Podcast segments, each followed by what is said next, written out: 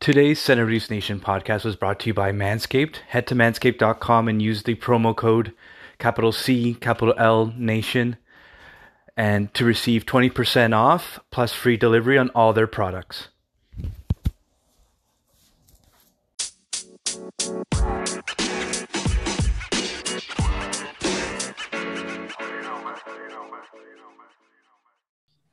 Welcome to this podcast of Senators Nation. This is Pat LaRusso. I am joined by my two co-hosts, Lucas Yagenti and Blair Barton. Gentlemen, how's it going? Another week of our podcast.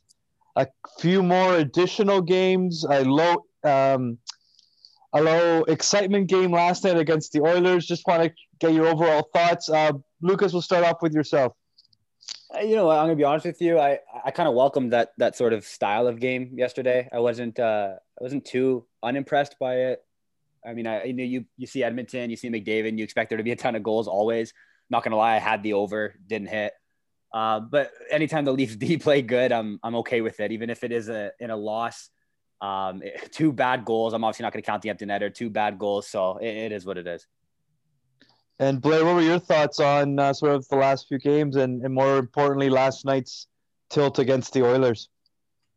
Uh, well, yeah, I, I mean, I, I, don't agree on that point. I found I found the game to be a bit of a snooze fest.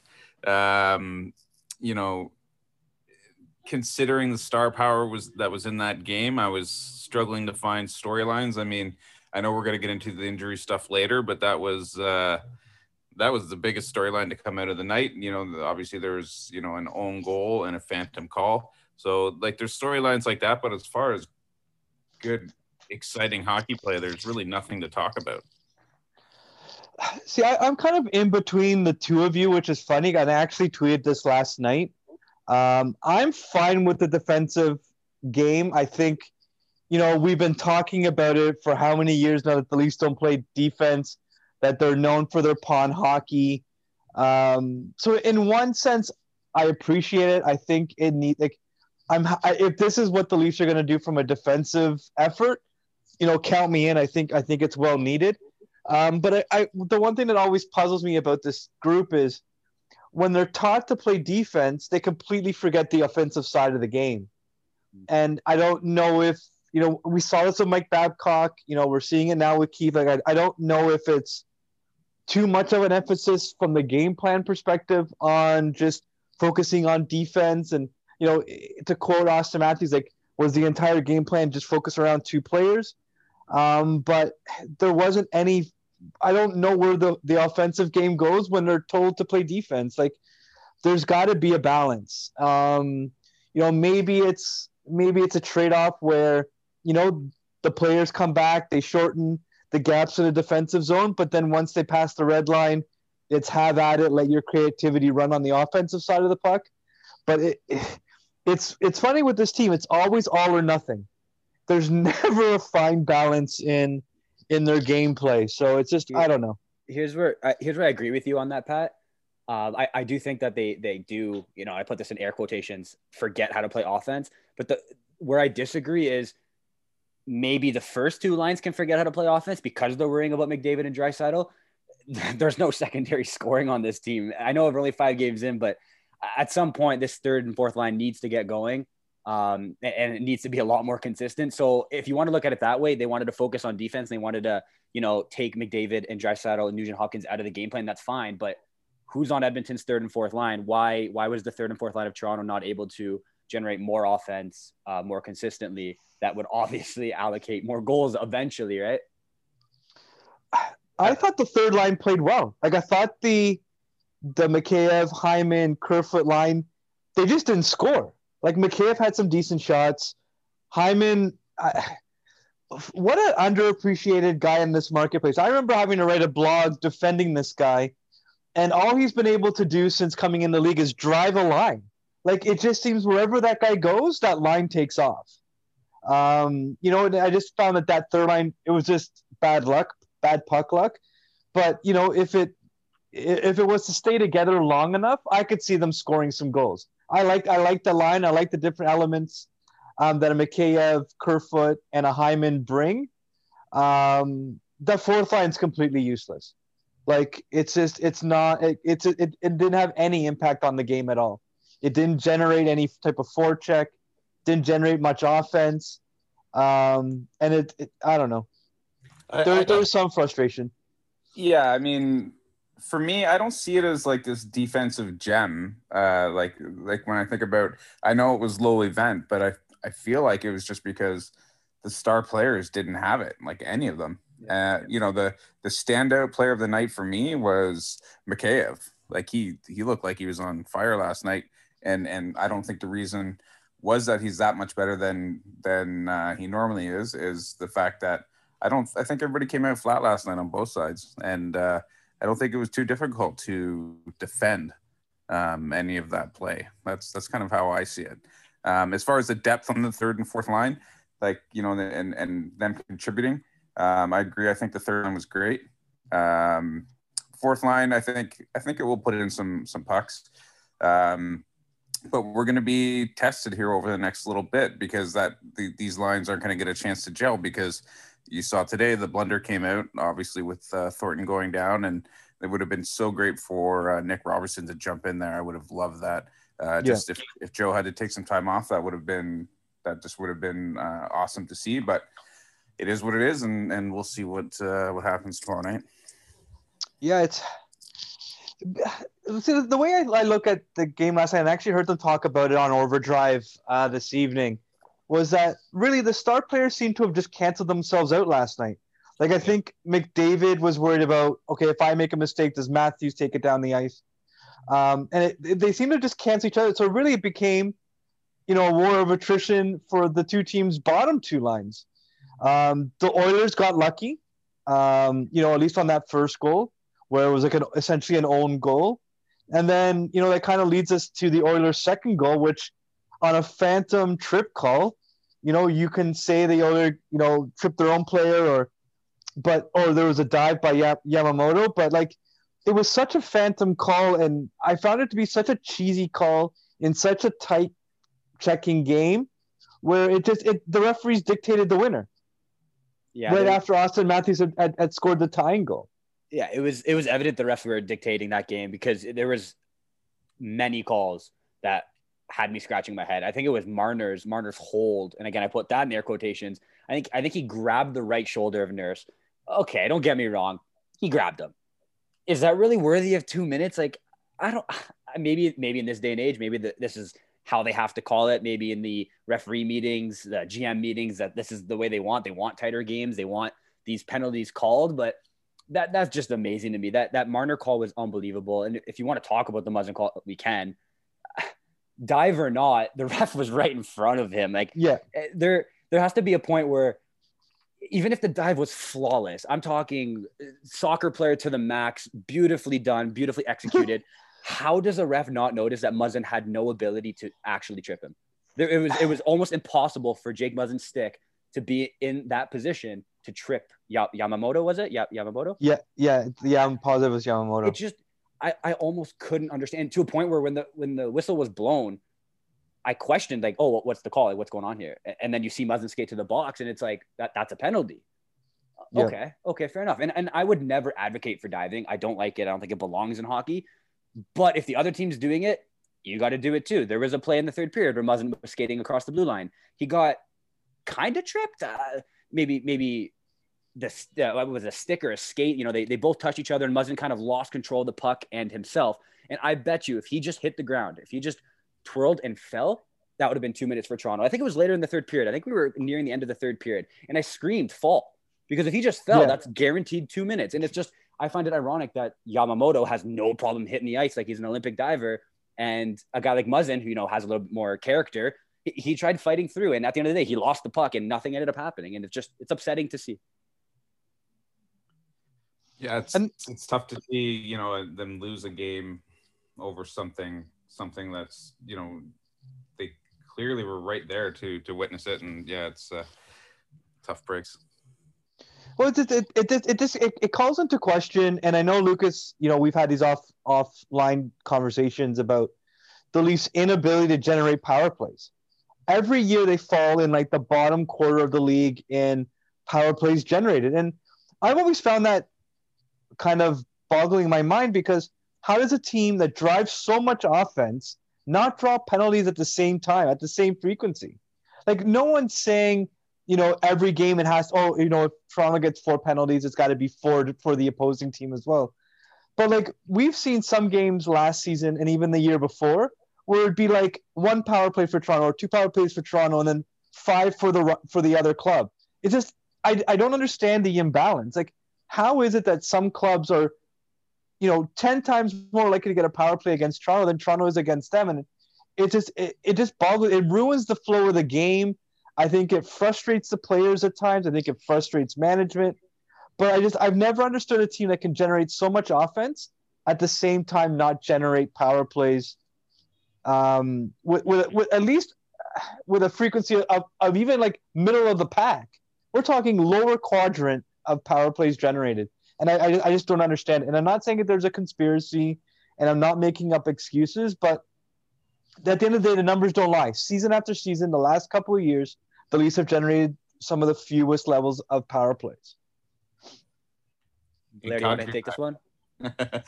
um, yeah, like I, I don't have an answer for you. Uh, you know, it's uh, you know, you obviously Kadri was was a master at that for a long time, and uh, it was actually great to see. I, am a huge Kadri fan, and uh, I, I didn't get that trade, um, but that's a story, you know, conversation for last year, I suppose. But uh, it's uh, it, it would be fantastic to pick up some guys that are capable of of kind of playing that game. Yeah, and you know what? It, it's crazy because it you kind of said it there too, Pat. Like the, the amount of talent on this team, there's almost no reason why they shouldn't be drawing penalties at all times. There's there's so much speed on this team, and it's almost amazing how guys don't trip or or clutch or grab or hold as often as as it seems like Toronto.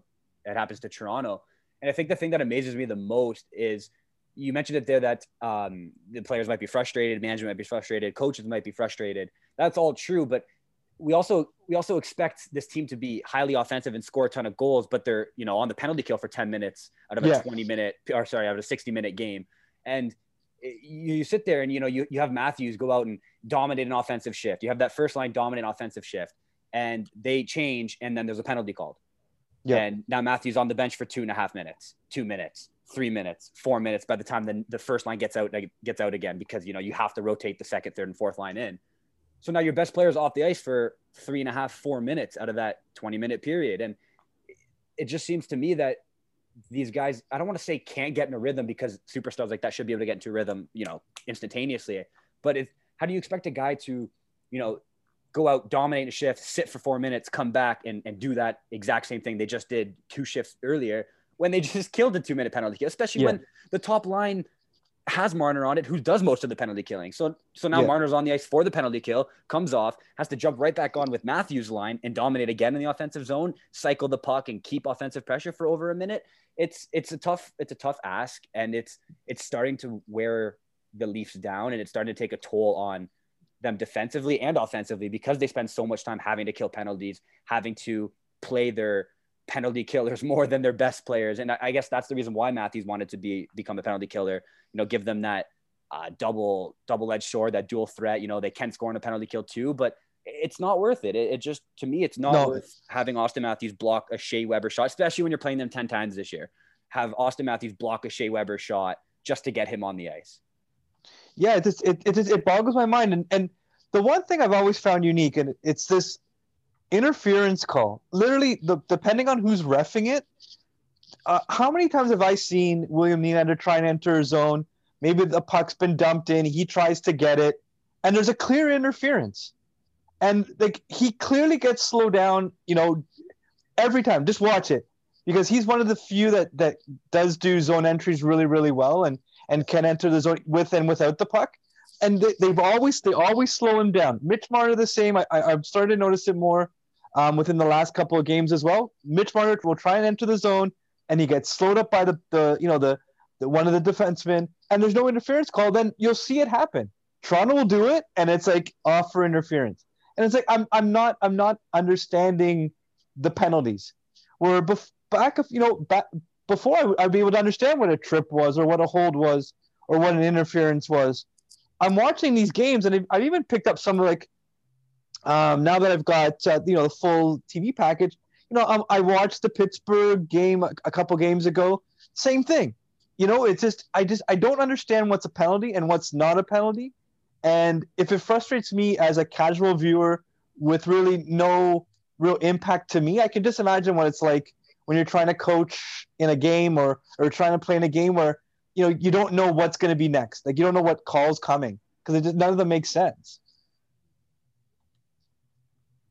Yeah, it's, it's evident there's absolutely no standard, and and if there is, it changes every single game. Because yeah. even last night we were watching the uh, the Vancouver game. Vancouver had six power plays, five or six power plays, it, to Montreal's one. And and don't get me wrong, I saw I would never, never, ever, ever, ever want Montreal to to have any more success than Toronto. But at the end of the day, when the team gets six power plays and the other team gets one, whether it's Montreal the Bruins or any team really, yeah. that's incredible. That's incredible to see on a stat sheet, on a score line. Like you sit there and you wonder, like, were the Canadiens actually that undisciplined to get six penalties to Vancouver's yeah. one and tie yeah. the game and go to overtime in a shootout?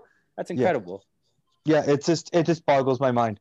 It just I, I don't understand it. I don't understand. And I was actually looking for a makeup call after the Muzzin. Okay, you know what? You gave Edmonton the power play. They scored.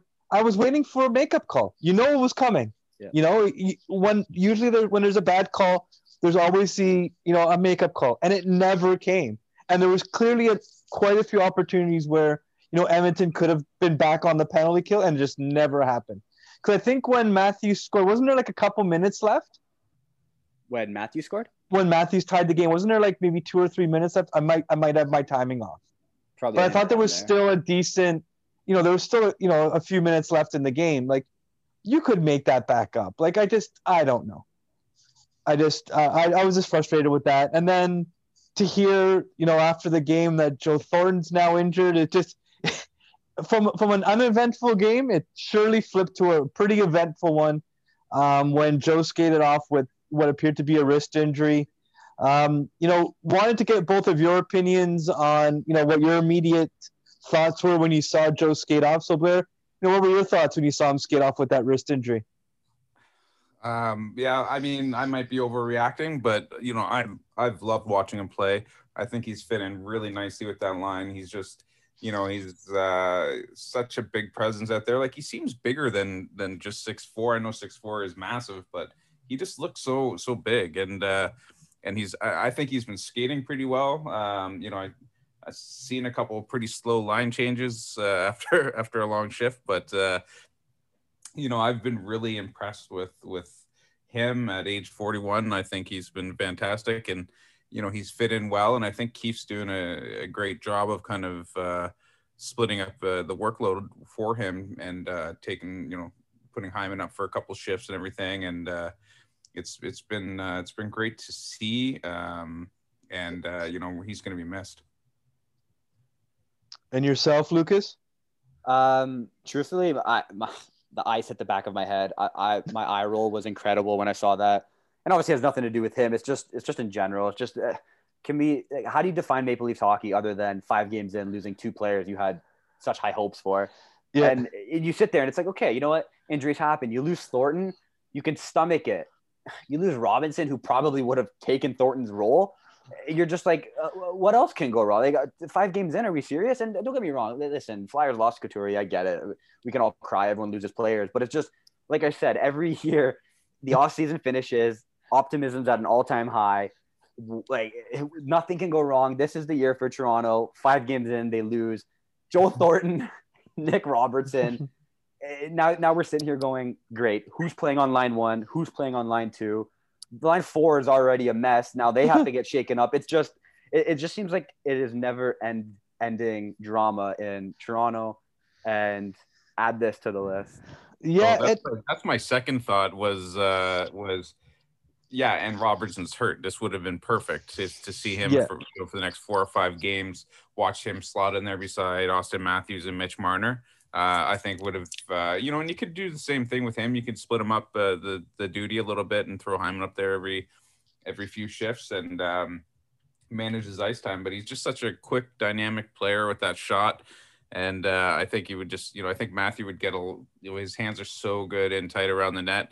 If he's not going to be the primary shooter in the play, he can definitely bury those uh, those free pucks and and we know Marner can get anybody the puck. I, I think it just would have been fantastic to watch, and that was uh, that was like you know dominoes falling, like kind of. yeah.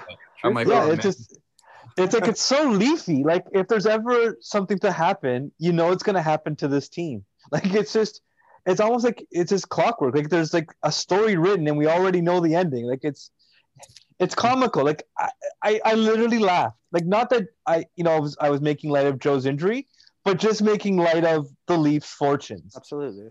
It gets it's comical at this point. Like But it was even that that whole game entirely like eh, you you sit there and you watch the first goal and you're like, okay, it's going to be one of those games. It's, it's a defensive battle. You know, it's it, it really going to come down to who makes the mistake first. And can you really even classify goal one as a mistake? Like VC just tried chipping the puck out. It goes off two bodies, off Muzzin in the the smallest window, past the pad of Andersen, and you're just like.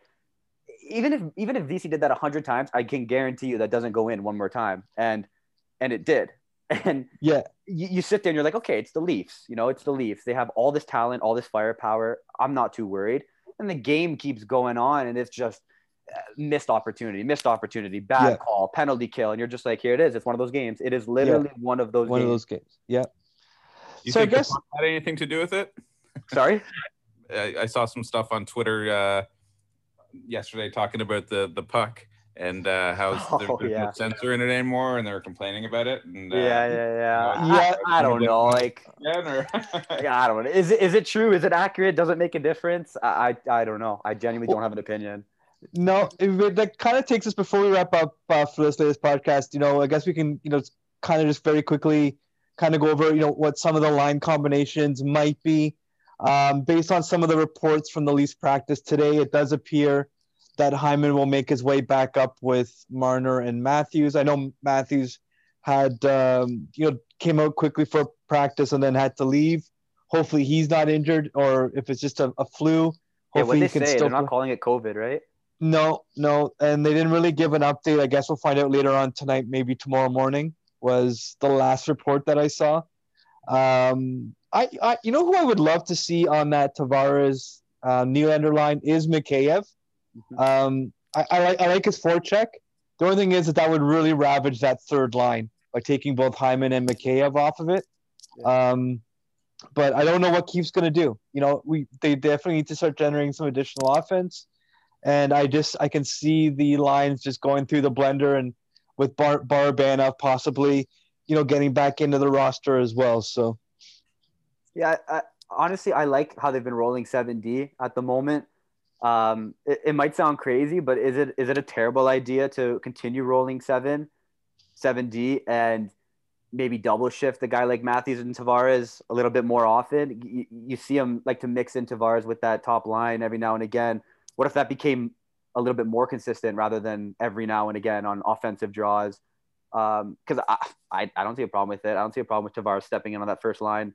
I'm not talking every game. I mean, uh, every shift of every period, but a, a little bit more consistent than what they've had. Because, yeah, Mikheyev could probably step in there and do all right, but uh, at the end of the day, they need to score goals and they need to score goals quickly. Um, I don't know. Maybe, maybe I'm a little bit lower on Mikheyev right now, just because I had such high hopes, and I know it's only five games in, and, and things will turn, but. I, I don't know. I, I don't know if I love him on there because, like you said, that third line will really suffer. And that third line has looked good. Although you're right, they haven't scored. Yeah. Um, the, the goals will come eventually, Yeah. hopefully. I think it does. I think it demolishes that third line a little too much because I don't think anybody can step into Mikheyev's role in the third line. Like Simmonds can physically, but Mikheyev's speed is unmatched on that third line. yeah, Yeah, and uh, you know, I actually I think what I saw for line say, I think I saw VC was up with Matthews and Marner, and then it was uh, I suppose it was Brooks, VC, and Marner, and uh, Hyman was up with Tavares and Nylander.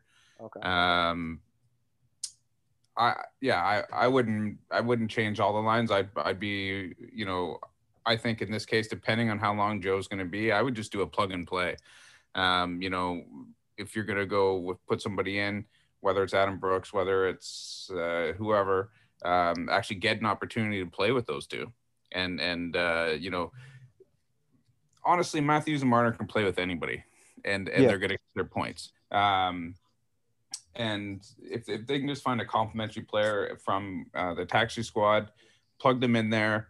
Um, you know, most shift with them, but not every shift, and uh, don't disrupt the other lines. That's that's how I would handle it, unless Joe's going to be out for a month or two. You know, like depending if he broke his wrist or or something. I don't know what the extent of the injury is yet, but uh, I would prefer a plug and play rather than to you know go and and disrupt all the other lines while you're you didn't have a training camp. You know, this is the time that they they need to work together and become units and you know get ready for the playoffs.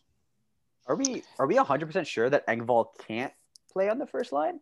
I'm not I- I- give him too much credit, but I mean, at the end of the day, he was signed because he he was decent at the time of signing the contract. He was a he was a good third liner at the time of the contract. I mean, he's supposed to be a, an average goal scorer, and as Blair said, you know, plug and play. I, if you give him a shot, I think he could surprise. I think I think you'd rather him over Brooks or VC. No, Uh, you know, I, I think at this point, um, I wouldn't even, you know, who I wouldn't even mind with one of the top lines is a Wayne Simmonds, someone that can get that can start the cycle, um, you know, kind of be what Hyman is. Um, so there, there's so few players on the Leafs roster currently that can play the game that Hyman has with the impact that he has. But I think that the the the Matthews Nyland or Matthews Marner or even the Tavares Nylander, they do need a grinder. I think they need someone that can go and get the dirty pucks in the dirty areas, and then start the cycle. Um, and then because I, I, I can't Tavares is great in front of the net, Nylander is just as good in front of the net, but I think they need someone that that'll go into the corners and battle for that puck um, to get the forecheck going. which Robertson would have been Yeah, Robertson would have done that perfect for. perfect for that. It's almost it's almost disgusting to say how perfect he would have been for that first I line. know, I know. It was Like it, Yeah, it, I was it like- is. I was like, oh, Joe's gonna be out for a while, and then and then and then oh, Robinson. Oh, yeah.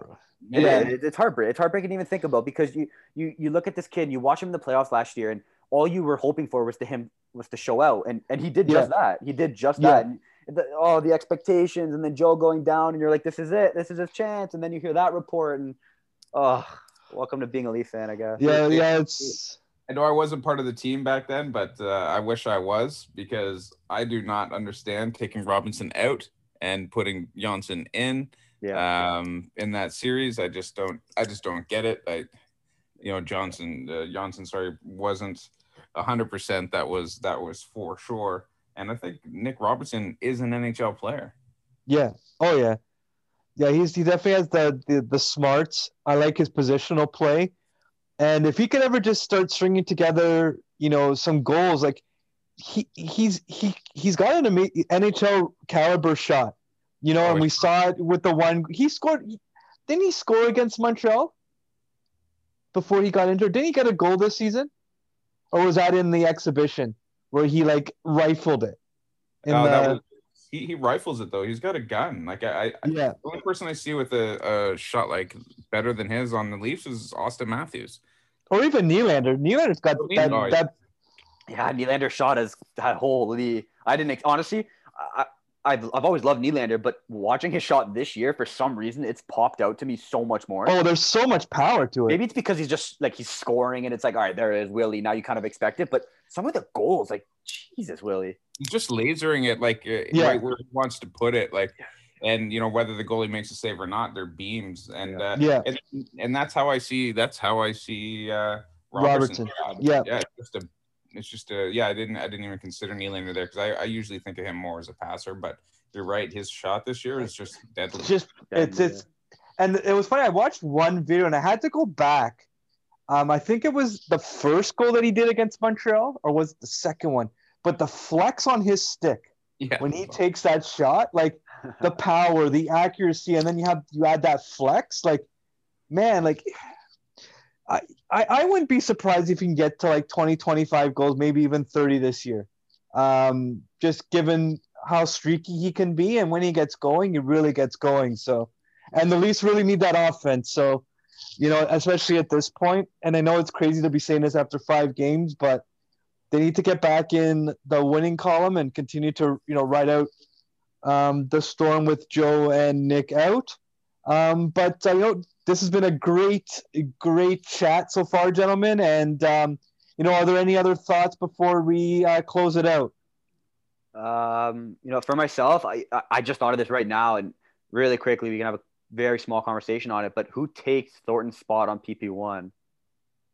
I think they have to go back to Tavares or Nylander. That means both would go back to PP one. I think I think they have to stack it. I think at this point they'll have to stack it. Yeah, I'm with that. I'm with that. Uh, Okay.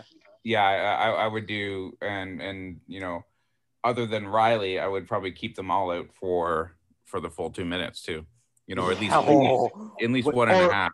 Yeah. Oh, yeah, one and a half. You know what I mean? Like, and I was surprised. Like, uh, the one thing that I've always admired about Sheldon Keefe was his ability to feel the game and adjust his lines. I'm surprised, you know, with with two, three, four minutes left in the game, that he just didn't ride his big boys.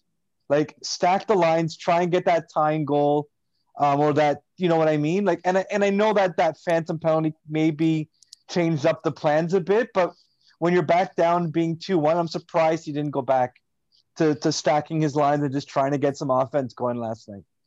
yeah, that'll, be something to watch definitely throughout the year. I, that, that could genuinely be a oh, it's game four, it's game five, is what it is type of thing. Because I can't Yeah. see him not doing that later on in the season when it really, really matters.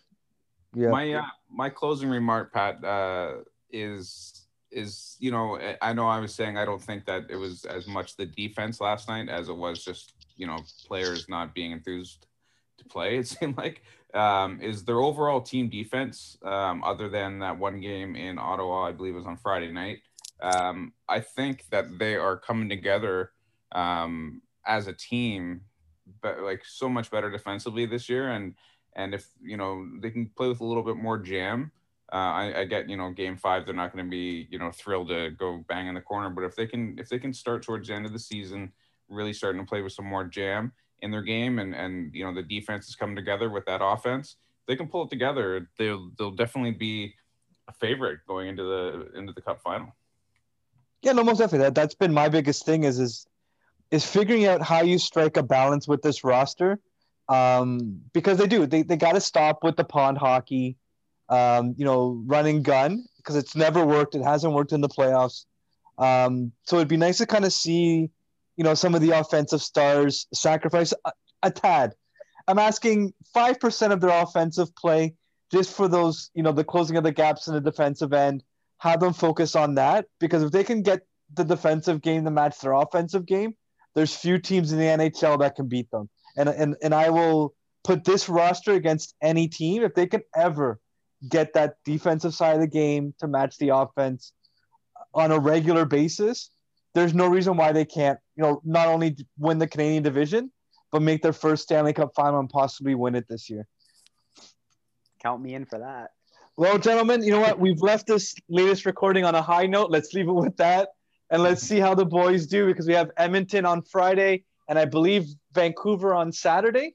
Sunday. Um, or is it Sunday? Okay. So, you know, we're going to have another busy weekend ahead and probably so much more to discuss next week. So, thanks again, gentlemen. Continue to stay safe. And to all our listeners, you know, we can be found on Spotify, Amazon Podcast, and every other uh, major platform for podcasts.